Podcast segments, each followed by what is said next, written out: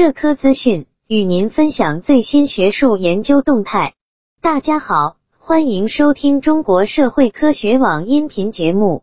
美国休斯敦大学官网六月二十七日发布消息称，由该校计算机科学系教授扬尼斯·帕夫里吉斯、德克萨斯农工大学可视化系教授埃尔贡·阿克尔曼、加州大学莫塞德分校复杂系统管理系副教授。亚历山大·彼得森组成的研究团队近期在美国科学家杂志发表文章，总结了不同阶段科学融合呈现出的特征。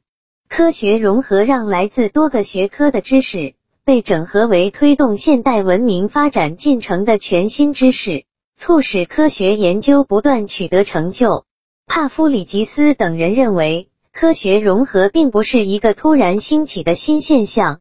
而是一种深入科学本质的特质。他们使用机器学习等数据分析方法，对大量科研成果展开分析，模拟了科学融合的历史演变。在帕夫里吉斯等人看来，科学融合在科学发展史的不同阶段有着不同的融合形态。首先是博学式融合，截至文艺复兴时期，知识的整合主要发生在亚里士多德。达芬奇等博学学者的头脑中，其后是分化中的融合。在学科分化时期，某个学科中发展出的理论被更广泛的应用。例如，达尔文的生物进化论被用于解释经济现象和社会现象。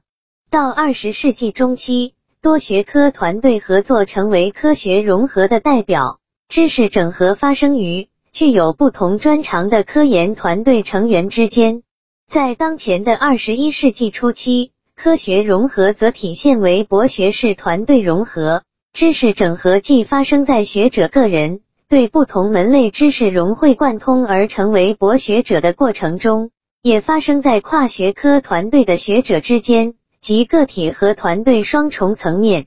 帕夫里吉斯表示。他们的研究成果以大量数据分析和建模为支撑，这让他们对预测未来科学融合特征产生了信心。帕夫里吉斯等人提出，到二十一世纪中期，科学融合或将演变为博学的科学家与人工智能在人机混合团队中合作，他们称之为半机械人团队融合。本期节目就到这里。如果您想收听更多音频节目，获取更多学术资讯，请关注和订阅中国社会科学网。